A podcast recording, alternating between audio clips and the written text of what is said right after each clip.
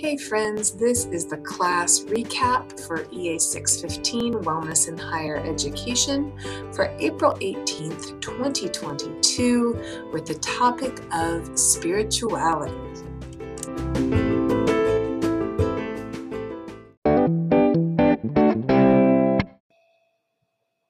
So, tonight our guest speaker was Dr. Joshua Smith and he is a campus minister for the Episcopal Church. He's also a instructor of theology at Southeast and the um, a couple different seminaries. Uh, so he's he's quite a biblical scholar, but he was talking with us about this idea of spirituality being a part of wellness. And that idea that was covered in the textbook about spirituality being the unrest within us, that thing that's longing for something, but it's also how we live our values. Uh, and so maybe that includes belief in a deity, or maybe it doesn't. Spirituality doesn't have to be religious. Um, and so he was helping us look at that from a couple of different lenses. And then we had a discussion about some of the ways we, as student affairs professionals, can handle um, what we might perceive as spiritual crises for the students that we work with. It may not present as, oh, I'm struggling with my faith, or I don't know if I believe in God.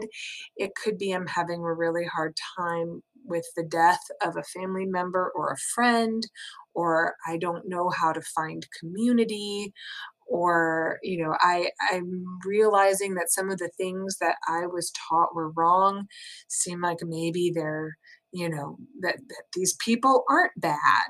Um, and so there's a lot of different things that students are going through as a result of all the things that you know about student development theory and spiritual wellness is right up there with physical wellness and mental wellness.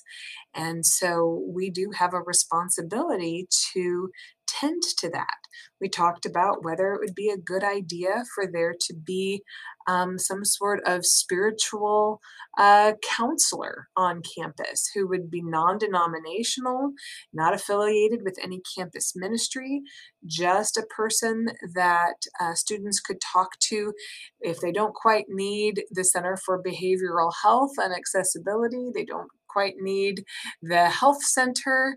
Um, they just need to talk to somebody about, you know, these these issues that they might be struggling with, um, and how folks would get referred to that, how that person could help the campus with celebrations and memorials.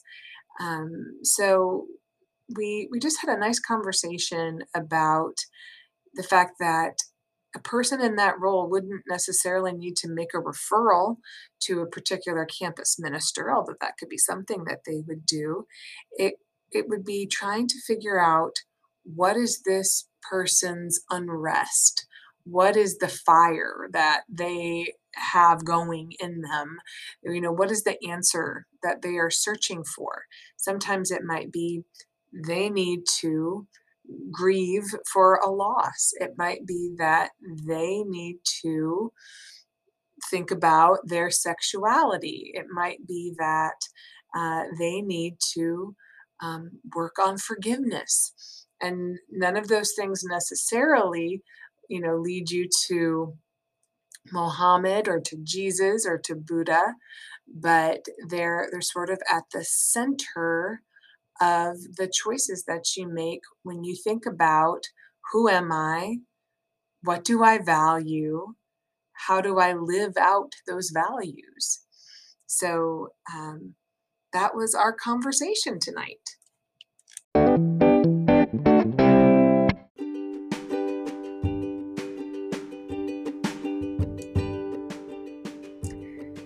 So, next week, you are reading uh, the chapter on sleep and completing the discussion forum related to that.